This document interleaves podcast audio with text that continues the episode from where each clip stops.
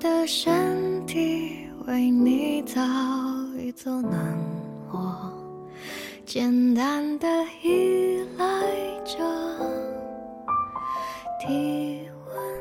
各位好，这里是微雨深夜电台，我是慧莹。最近观察了一圈身边的人，也包括我自己，尤其是那些从学生时代就在一起认识，然后慢慢长大的朋友。外貌虽然没有什么质的变化，但很多人的气质已经大不相同，又说不清到底是哪些不同。直到后来看到一个话题说，你有没有感觉到你自己的灵气消失了呢？是没有灵气了。人对外物感受和理解的能力在减退，进而没有办法表达太多东西。不知道你是不是也是这样哈？小的时候总是有特别多的想象力，去玩也好，看小说也好，总是特别容易投入，也更容易被触动，吃到好吃的东西能够记得好久。而后来呢，看小说看文学是能够看得进去了，但几乎也就仅此而已了。很少会有那种看到某一行字脑中就会瞬间迸发出火花的感觉，基本上都是平平淡淡的看完，简单的思考一下书的内容说了一些什么话，书大概讲了什么东西就结束了。最初呢，发起到这个话题的网友之所以反思到自己的灵气消失，是因为他发现自己看不懂诗歌了。那些被公认为非常有名的很美的诗歌，看着几乎是觉得不知所云，也看不出上下文有什么样的联系，哪怕是一些虚无缥缈的一点点联系，在脑子里也产生不了什么情感的共鸣。气味也是，闻到味道只会觉得啊，好熟悉的味道，再有什么进一步的描述吗？好像已经描述不出来了。所以呢，你会有这种觉得自己灵气消失了的感觉吗？你不是谁都懂的快乐，我有融融的你，咕噜咕噜回应着独一无二的爱。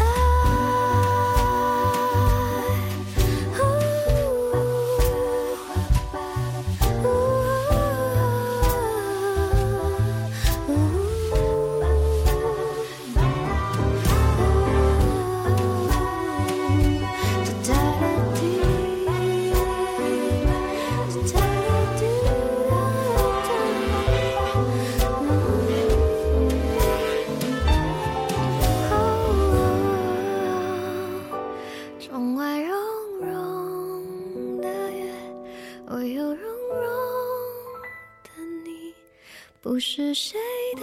懂的快乐。探寻了一下灵气消失背后的原因，会不会是因为我们每天都会接受各种各样的信息，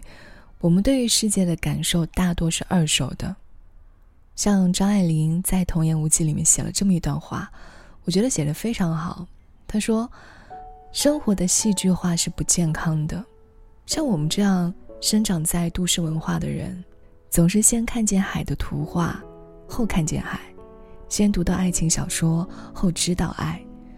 我们对于生活的体验往往是第二轮的，借助于人为的戏剧，因此在生活与生活的戏剧化之间很难划界。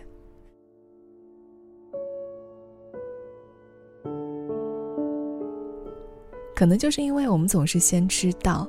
再有机会感受，慢慢就失去了感受力，而直接把这个信息吸收成了自己的感受，也没有说过多的去思考，去思考性的吸收。于是呢，我们的灵气就这样渐渐消退了。当然也有些人啊，不论他是多大岁数都保有灵气，他们会在自己喜欢的事情里扎下根来，哪怕只专注于一件事情，也能够不断的创造新的可能。比如说，在今年已经97岁，依然在研究着诗词的叶嘉莹先生，他是这么说的：他说，人的精神品格能够提升以后，就有了自己内心的一份快乐，不会每天总是为了追求现实的什么东西而丢掉人生最宝贵的价值。化浅思汝字，更适于化生平，怅洒在天涯，梦中长忆，轻盖亭亭。应该是在去年的时候看到了这部纪录片《掬水月在手》，你依然可以在这个影片当中看到叶嘉莹老师她神态里绽放的一种光彩。当时呢，影片是在各大影院公映，记录了叶嘉莹先生传奇的人生，他的这一生都和诗词相伴，以创作古典诗词遣怀，以教授古典诗词为乐。他在童年的时候吟诗背诗，少年的时候开始写诗，到了成年之后就开始教诗，并且成为了同领域成就最高的研究者之一。在他上学时，会和老师互相的写诗应和，思念老师时他会写诗追忆，母亲去世的时候他写诗感怀，离开祖国之后他写诗怀念家乡，回到祖国时他又写下了长诗《祖国行》。1976年他的女儿不幸的意外离世，他又写诗大哭，他的生活点滴大事小事都写在诗歌里，靠着诗词来诉说。江山别换主人公，自然白发成年少，柳柳眉眉，花花草草，眼前几日风光好，奈他风雪奈他寒，纵寒也是春寒了。叶嘉莹为自己的一生总结出了弱德之美四个大字，代表着隐忍退让中的坚守和不屈。这个词弱德之美，或许你听过，这个就是他自己创造的新词。现在呢，叶嘉莹也一直是在写诗研究诗词，你说该保有怎样的感受力才能继续的创造出充满灵气的诗词呢？采查好的字数忠告图，声音是最完整的心，融入开启了通往时空的网站，然后有了答案。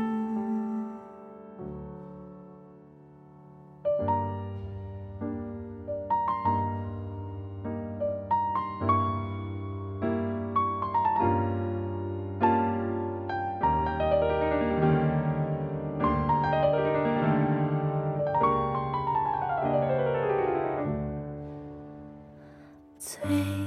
近的天涯和最远的牵绊，记忆了片刻也完成永恒，所有漫长只为瞬间的光。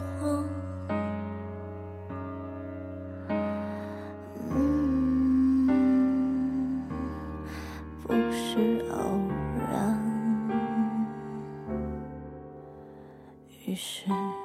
凝视手中的月亮，接近于前世发生在来生，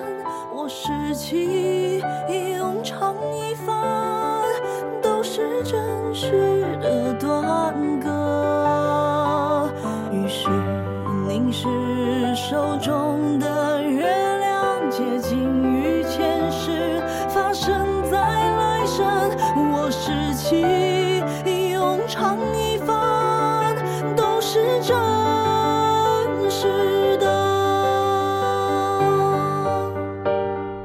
我开始多多的去感受身边的事物，并尝试着用最真诚的文字来表达出来，甚至有时候会以一种小学时候阅读的方式，读到一些非常新奇的表达就抄写下来，慢慢就能够越来越的感受到什么是好与不好，感受到那些充满灵气的句子。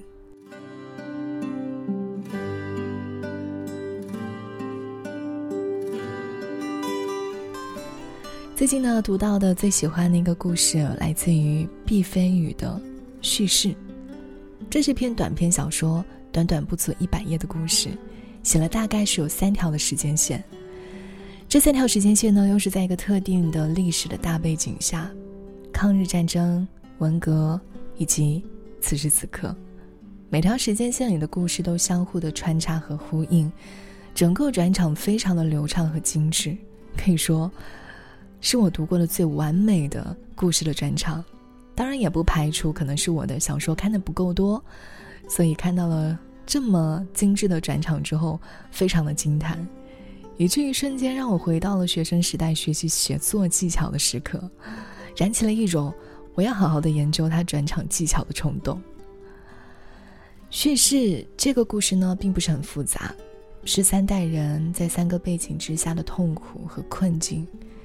奶奶那一代，爸爸那一代，以及主人公自己这一代。奶奶是在抗日战争时期被日本士兵侵占，生下了爸爸，让家族有了日本血统。爸爸也非常痛恨自己的身世，本来发誓让血统到自己这就断了，不要再生孩子了，但是却意外有了主人公。主人公呢对历史很感兴趣，他想要去探寻到奶奶那一代的踪迹，大概就是这样一个故事哈。不过我们可以发现，尽管是从我的一个简单的叙述当中，也可以看到这个故事里包含了很多宏大的命题，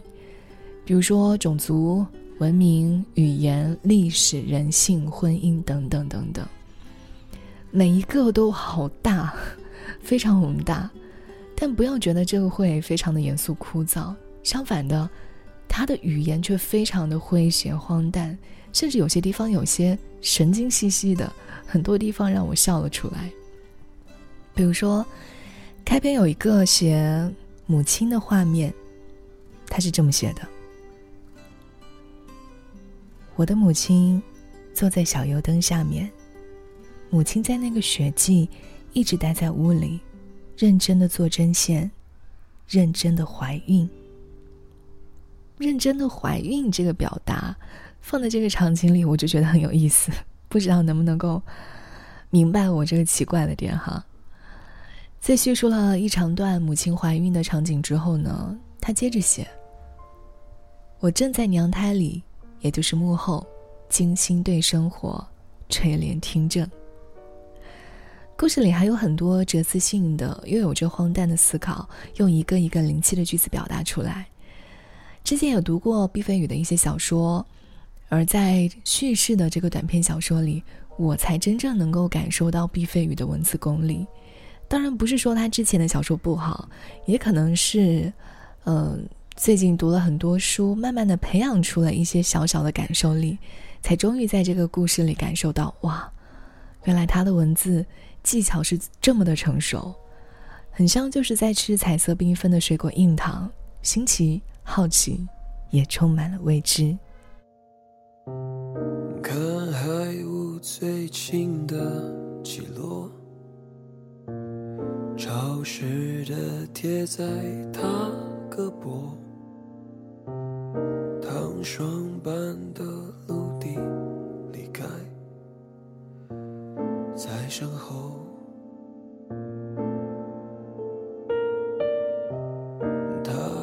负责冲撞暗流，只是辨认病人航线和苦涩抚慰的小缝合，就这样伸进了谁伤口，自然的都感人。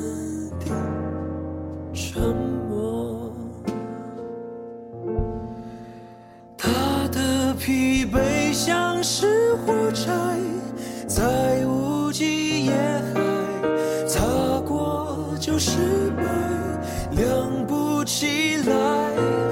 停泊是油灯在万里之外，还粉饰一切美的爱，雪无沙袋吹满他口袋，空的船头在他继续开。此刻听到这首歌来自于歌手裘德的莫比乌斯号的船，收录在他的专辑颁奖的时候我要缺席当中。好像最近一段时间经常会推荐到裘德的歌哈。最近呢他也是参加了节目谁是宝藏歌手，是不是叫这个？但是在参加节目之前我就在节目中放他的一些歌，觉得他是一个很有灵气的创作者，每次听完他的一首歌都像是经历了一次特别的人生体验。这张专辑呢也是由10个故事组成的，一共有10首歌。裘德自己说，我想让自己是一位如实记录的摄影师，捡起镜头对准这9个毫不相干的角色，对准了自己，拍下了最寻常也最真实的定格。每首歌的故事都有一个独属于主人公的电影画面，他们有着各自的人生轨迹和情感状态，做着完全不同的选择。但是从创作的那一刻起，我就和他们连接在一起了。现在呢，我们会听了很多在工业流水线上生产出来的音乐，突然有一天听到了裘德的音乐，实在是非常的惊喜。我们继续来听到这一首来自于裘德莫比乌斯号的船衣。但在万里之外，还粉饰一切美的爱，雪无沙袋追满他口袋，空的船头在他继续开。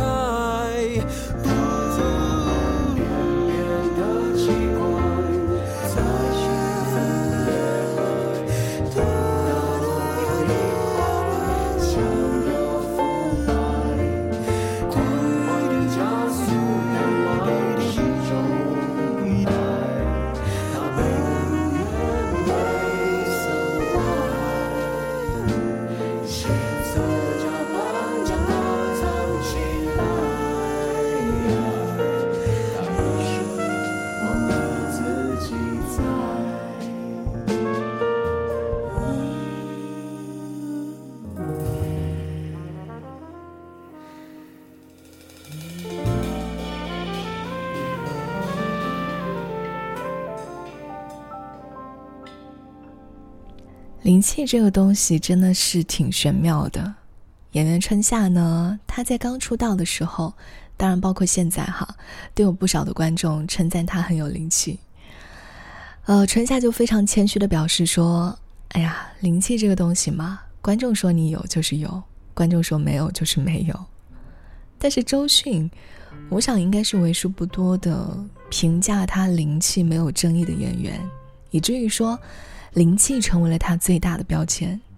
我觉得说一个人表演很有灵气，应该是最高的褒奖之一了吧。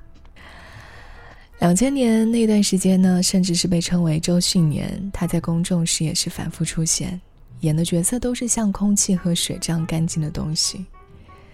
比如说橘子红了、大明宫词、人间四月天、苏州河、像舞像雨又像风，永远就是全情的投入到爱恋的状态。尤其是大明宫词里面的小太平的那个角色，现在呢还是会每过一阵就被人翻起那个动图，好像是一只非常像小鹿一样的少女。当然不是说演少女才会觉得有灵气哈。电影《厘米的猜想》里面，厘米4年不见男友，把对放弃来的心背得滚瓜烂熟，好不容易碰到了一个长得很像男友的人，就一路追着他，背信给他听，逼着他承认自己的角色。一个为爱疯狂不顾形象而卑微到极致的女人，被他演起来就像是从现实跌进了屏幕里。很难说一个平日里对恋爱没有深刻感悟的人能不能够演出这样刻骨铭心的感觉。当然这几年他也演了一些角色。必须要承认哈，你会看到皱纹了，会有人说周迅的灵气消失了，但是灵气什么时候和年纪有关了呢？在第11回里面，他演了一个中年母亲，满脸的疲惫，但是依然是充满灵气的，那种表现力和感受力在不多的戏份里依旧非常的突出。我永远喜欢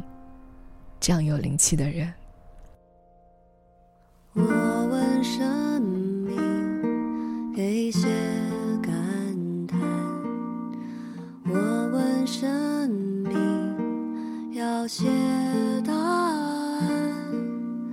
可是生命没有听见一半。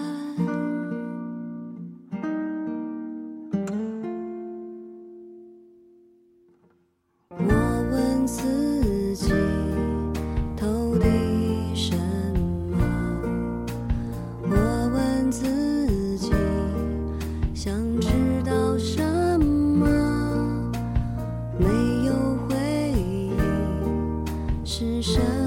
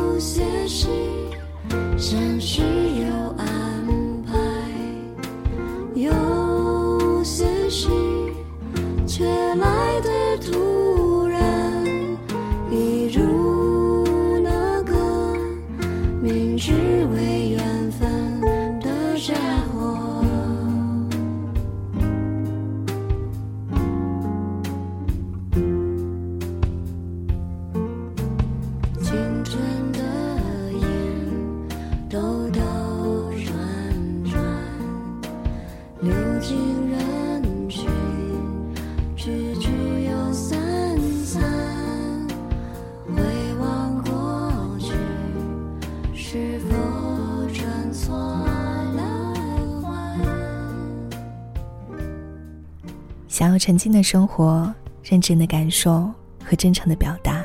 才能够寻得那份灵气，体会到更多元的感受吧。不知道正在听节目的你，你的灵气还剩下多少呢？今天的节目就到这里，我是慧莹，祝你今天愉快，晚安。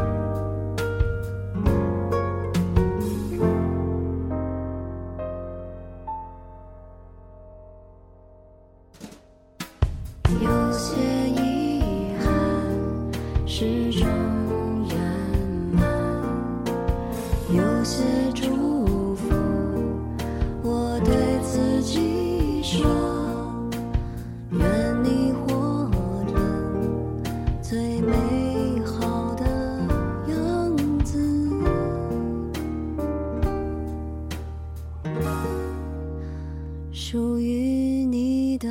样子。